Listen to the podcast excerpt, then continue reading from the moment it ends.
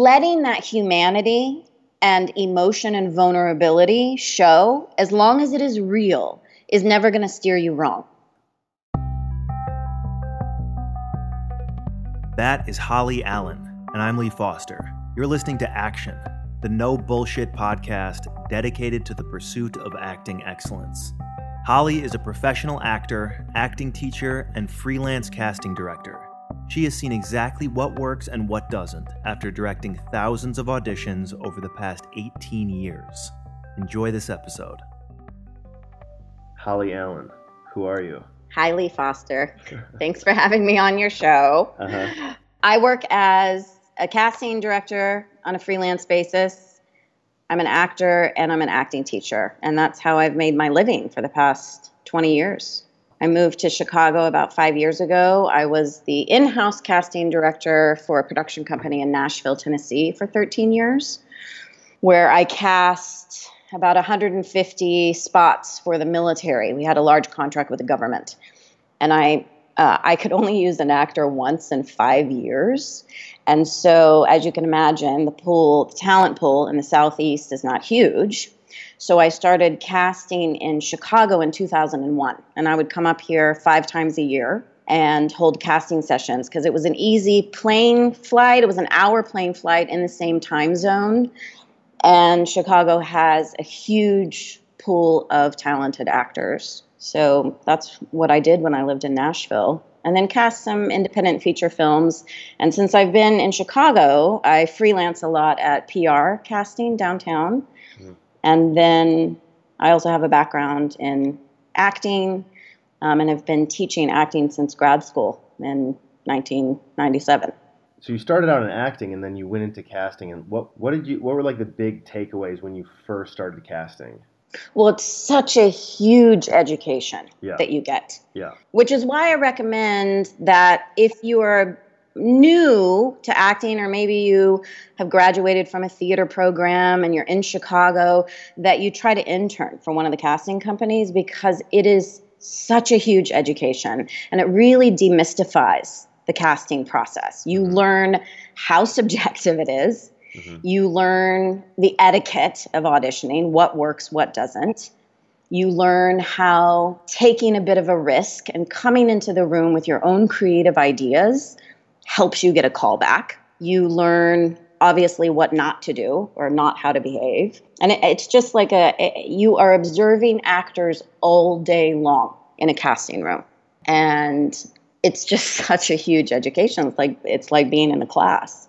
So, what did you see that worked? What didn't work? You know, what were the lessons that you learned from that? Well, you, I mean, there's a lot of things. Obviously, be as prepared as you possibly can but not so prepared that you can't make an adjustment when given direction. I see that a lot where actors come in and they are totally off book and they are prepared, absolutely. But then when you give them a piece of direction, they don't know how to take it. Mm-hmm. Their brain is so trained to do it this one way with these one with this one way of inflections intention that you throw them a piece of direction and they fall apart or they lose their line. So it, it is, yes, absolutely being prepared, but also rehearse it in several different ways so that you can take direction in the room and be mm-hmm. flexible. That's part of what happens also in a callback. The director wants to trust you that you can take direction. And so mm-hmm. they will always give you, well, almost always, almost always, if the director is in a room at a callback, which is usual, that they will give you a piece of direction just to see if you can take it. Right. Even if they like the first take, they'll give you direction just to see if you can do it. Nine times out of ten. Right.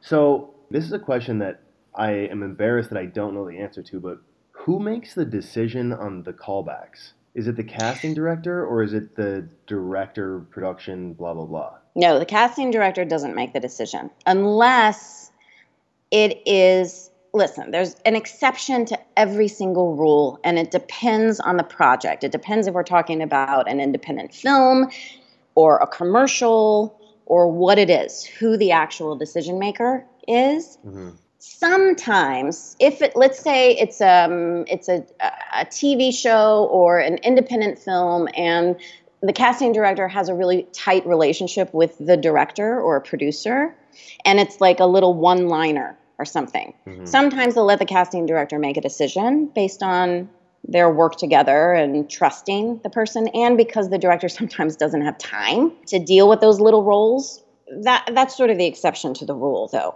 Mm-hmm. really it's going to be the director and the producer and sometimes a committee of people yeah. who are who are making the decision. Right. But what about like to bring people back for the callback? Is that the casting director's decision? No again, it depends on what project we're working on. I have done a lot of commercial casting. That's been the majority of my experience. I've cast a, f- a few independent feature films, but the majority of my casting experience has been in the commercial world. And for that, the director, uh, what happened, okay, this is what happens, is we will do two days of casting, let's say. And then we send a link to the decision makers to the client, to the production company. They make a list of who they want to call back. Now, that's not to say that the casting person, let's say somebody that they really like, that, that the casting person really believes in and thinks would be good for the role, doesn't make that callback list. Casting person can absolutely go to bat for that actor mm-hmm. and say, hey, you know, you should really see this actor. I, I, I think that given some direction, if you want to, you know, take him or her in a different direction, um, but you should really give the person a call back. Hmm. So they can do that, mm-hmm. but they're but they're not making the decision. Okay. The client and the director are the ones that will create a callback list and then be there for the callback.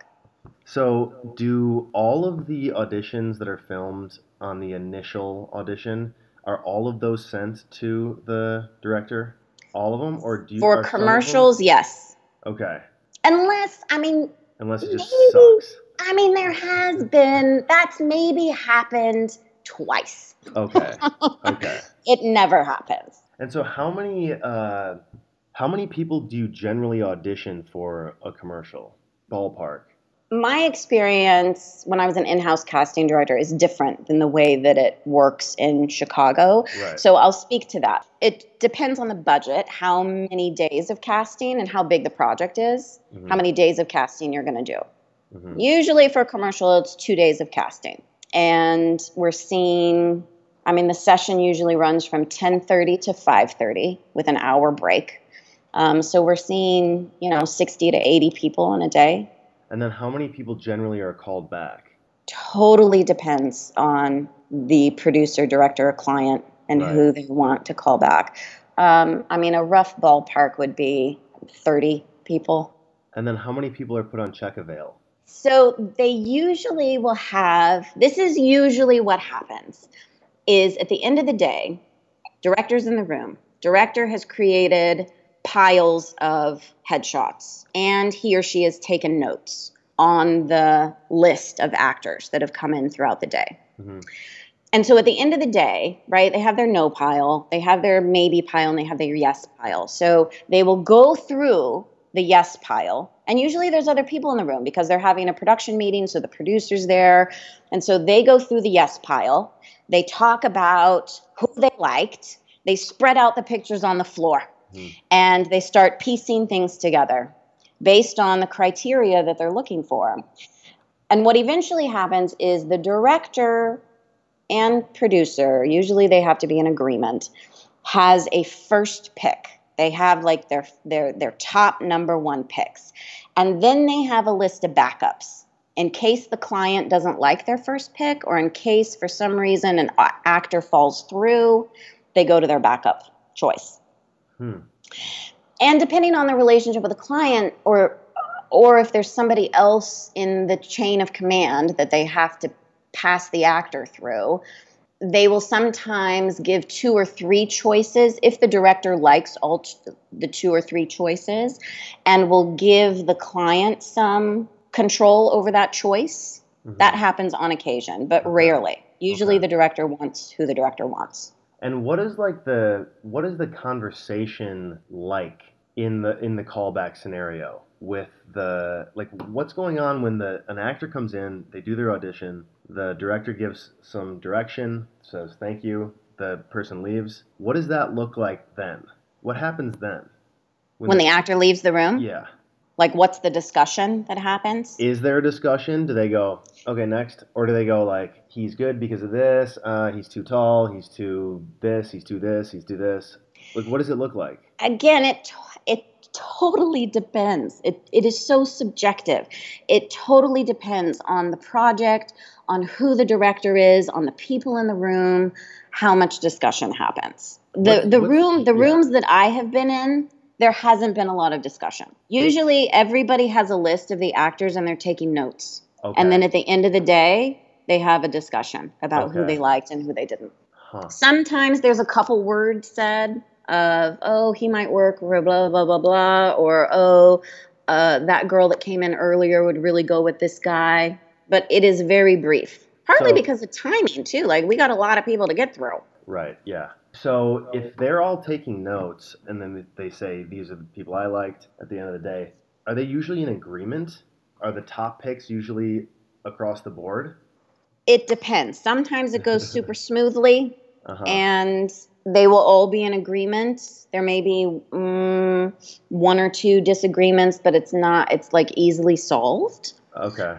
When I was doing my, uh, interning, I guess you could say, when I was sitting in on those auditions in, in Minnesota, I was watching all these guys come in and do the same audition for the same script. And I completely disagreed with the casting director on who was good. Like, there was one guy where I was like, that guy.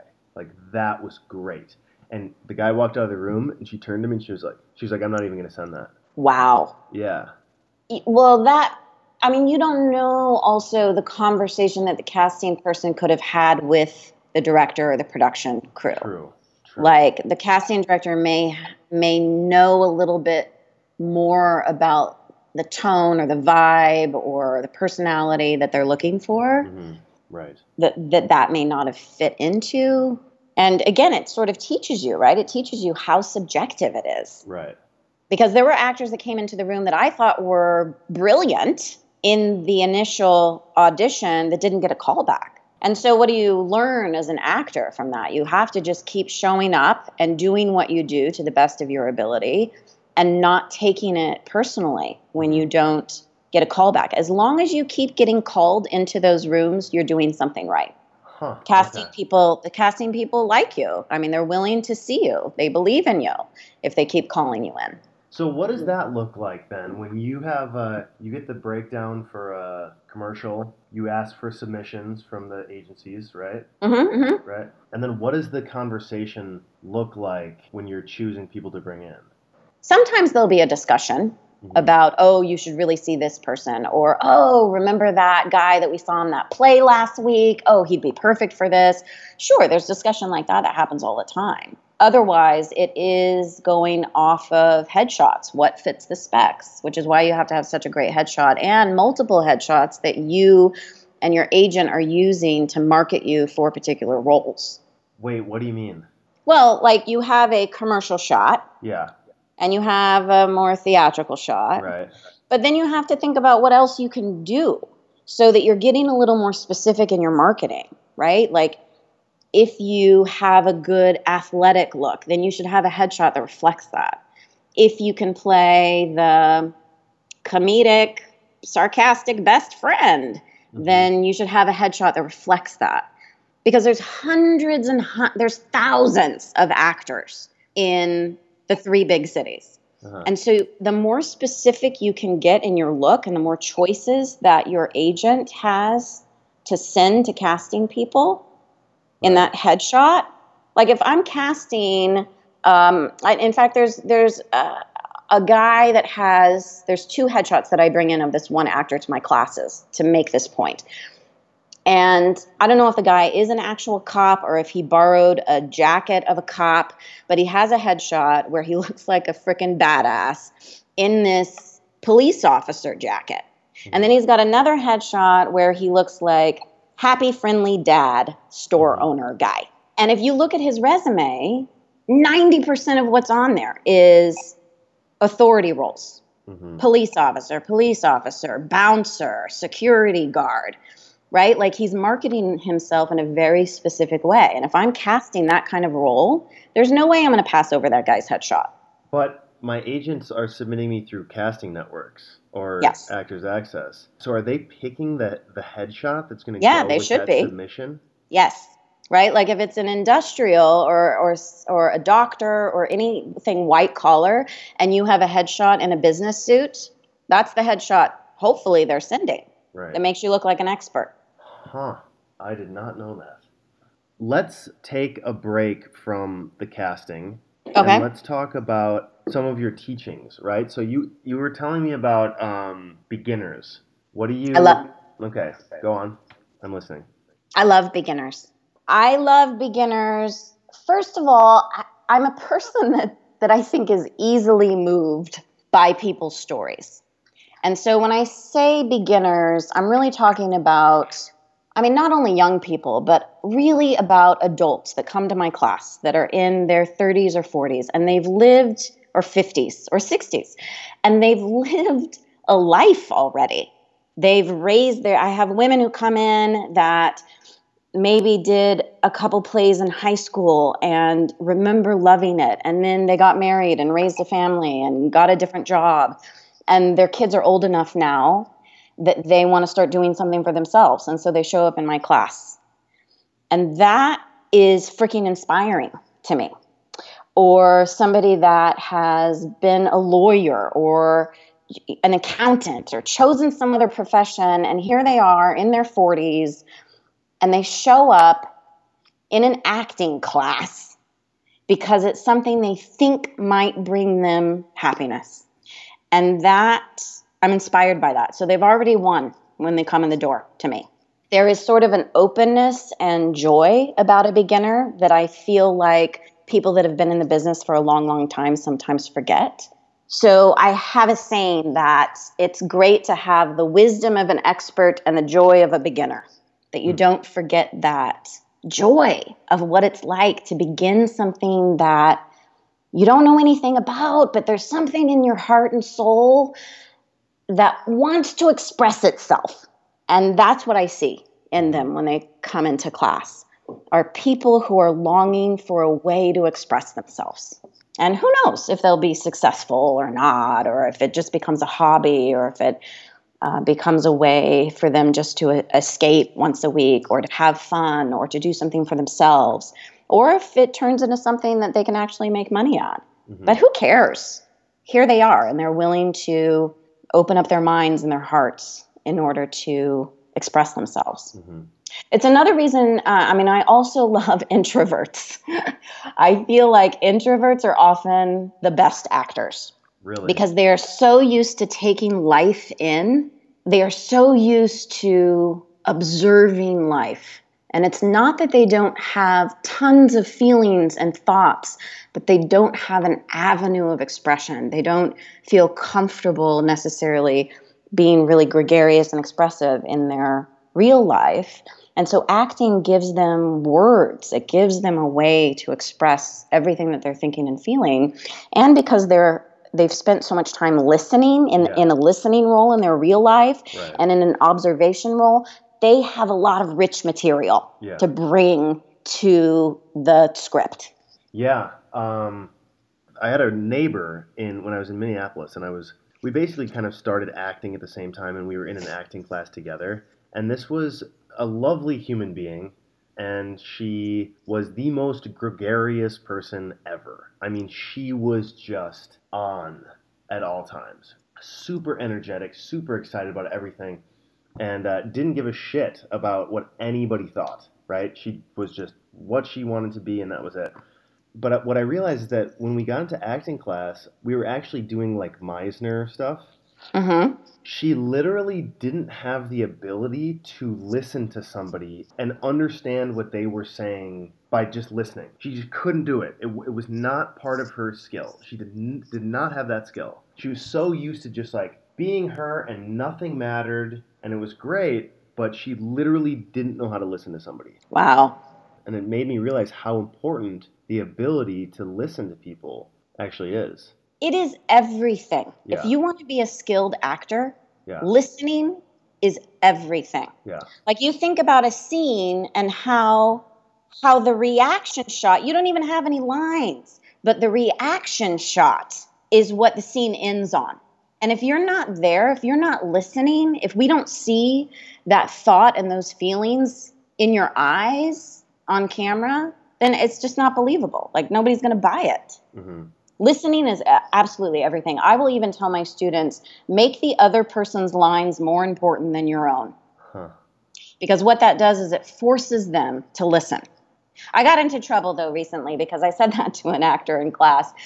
And what happened then was she was just saying her lines really fast with no emotion. Mm. I mean, with no intention behind mm-hmm. them. Mm-hmm. And she said, Well, you said to make the other person's lines more important than mine. And I was like, Well, that's not to say that your lines are not important. Yeah. Right? It's just a technique to really listen to your scene partner because if you're fully listening, you have to absorb it.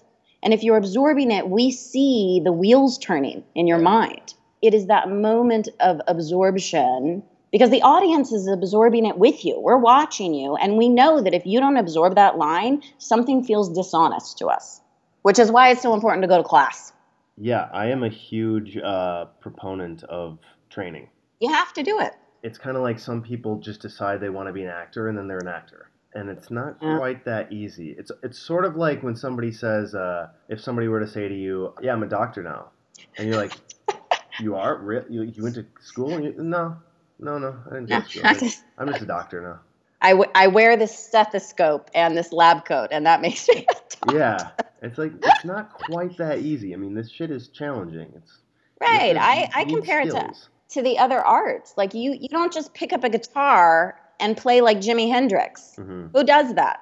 Yeah. You have to you have to study for years yeah. before you get any good at it. Right. And it's never really done either. That's what's so wonderful and exciting about any art form and studying it is that there's always something else. There's mm-hmm. always something more to mm-hmm. learn mm-hmm. if you're open to it. Mm-hmm. And hopefully you don't become there are plenty of actors that have been in the business a long long time. They think they know everything. And you and I think those actors sometimes lose some joy or that it becomes just like a job to them or they don't know how to do anything else or I'm just going to keep doing this thing. And maybe they should go to class too, just to sort of like be around people who are in the beginning stages of their career so they remember what it's like. That you can still find ways to bring joy to your work. That is it fun? And I'll tell my students that, and, and for me too. Is this fun?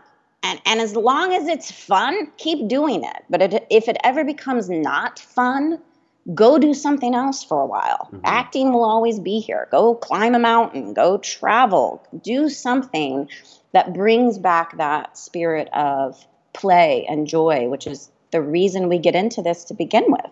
Mm-hmm. yeah. Okay so let's talk about meditation because i know you're a big fan of meditation. I'm a big fan of meditation. And there's been scientific studies that it actually proves that it helps reduce stress. Mm-hmm. So tell me, I'm like, now I'm the interviewer. Tell me what, like, can you can you articulate what it is about meditation or the process of it that translates to less stress in the lobby of the audition room?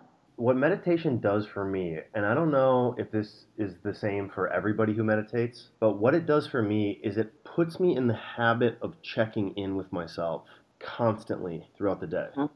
People always say like present mindedness, and I think that that's such a loaded term that probably everyone who just heard me say that just checked out. That is what it is. It allows me to be like, I'm here now.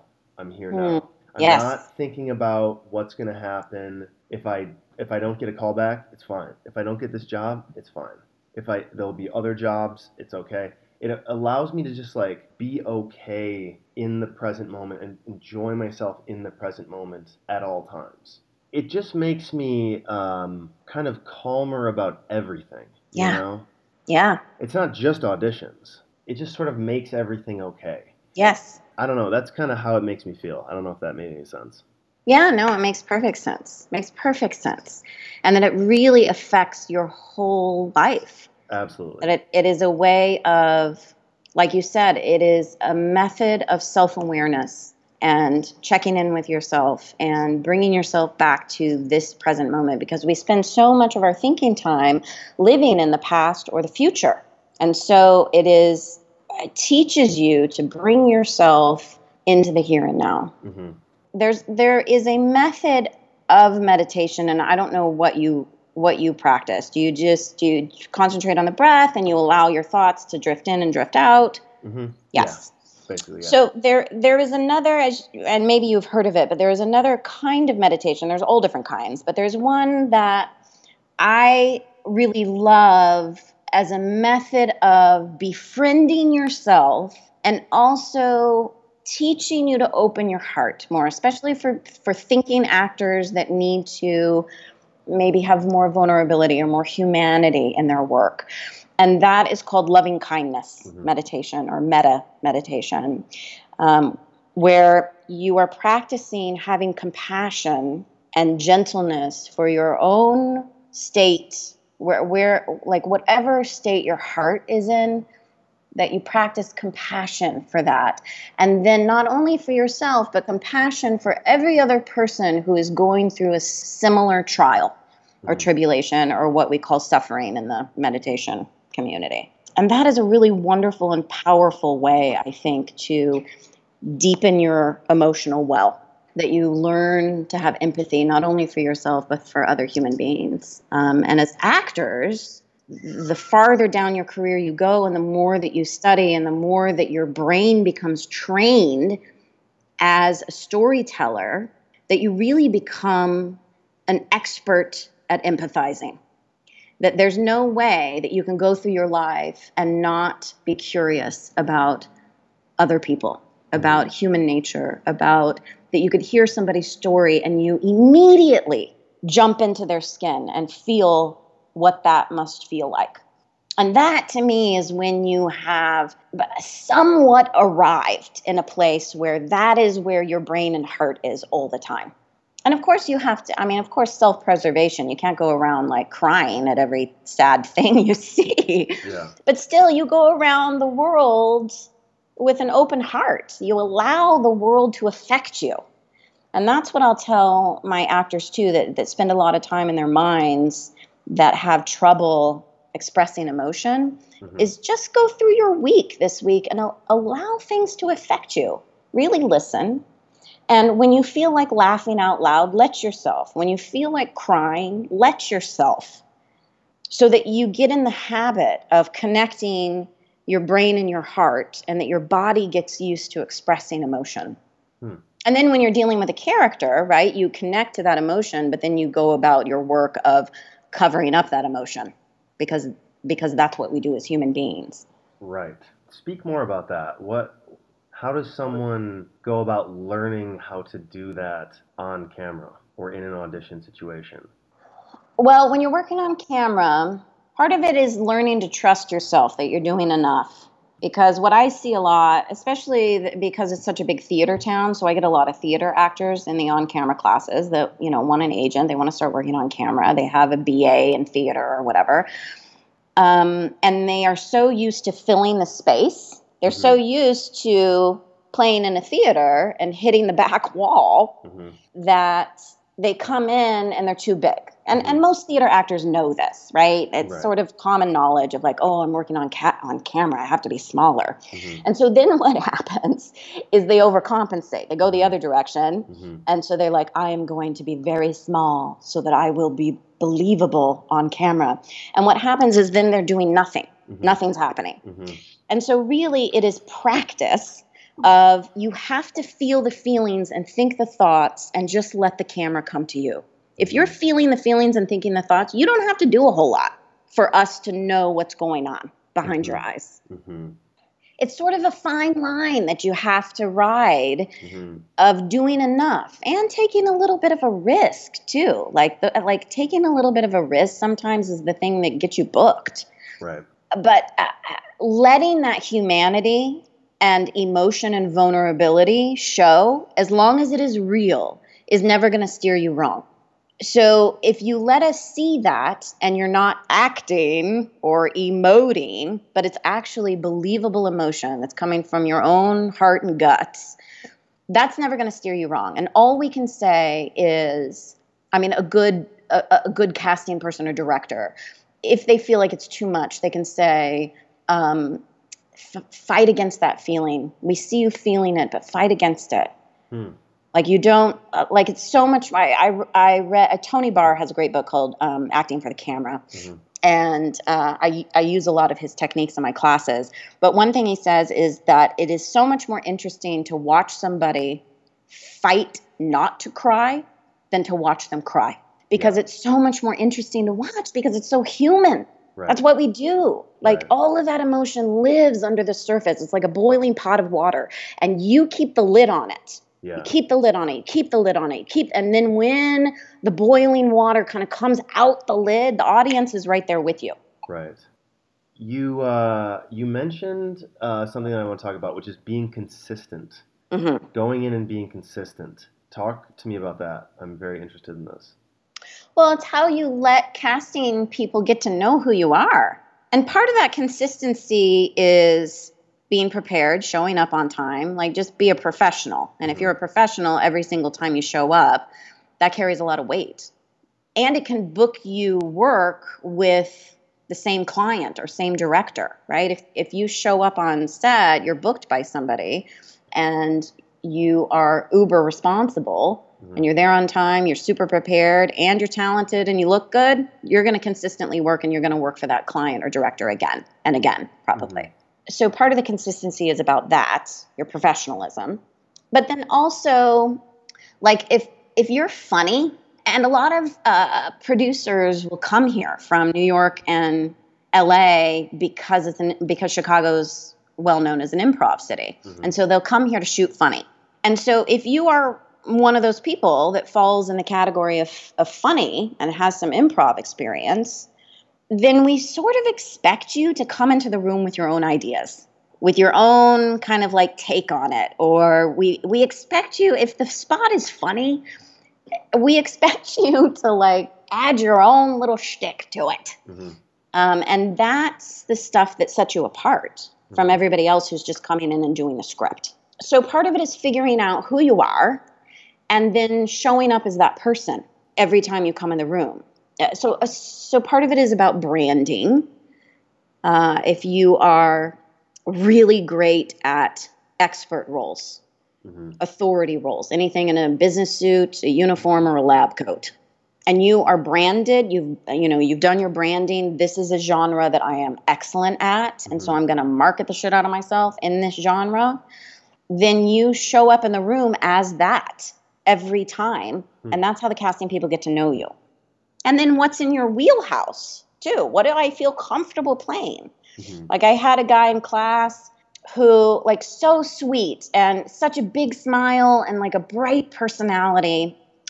And he said oh i keep getting called in for these hoodlum roles. And as soon as i walk in the room they tell me that i'm not right. And i said do you have a headshot that looks like a hoodlum guy? And he was like yeah. And i said it's that's not in your wheelhouse. There's no way you're going to book that role because it's just not your essence. It's just not who you are. Mm-hmm. As soon as we see your smile, boom, gone. And it's such a competitive field, as we all know. So the sooner you can figure out this is the thing that I'm really good at, here's my wheelhouse, let's pitch me for these things, um, that saves everybody some time, I think. Hmm. Yeah. I mean, of course, that you know, ask somebody else, and they're going to say, "Oh no, go out for every Sure. Go out for every audition. You just keep showing up, show up, um, and eventually the thing is going to hit.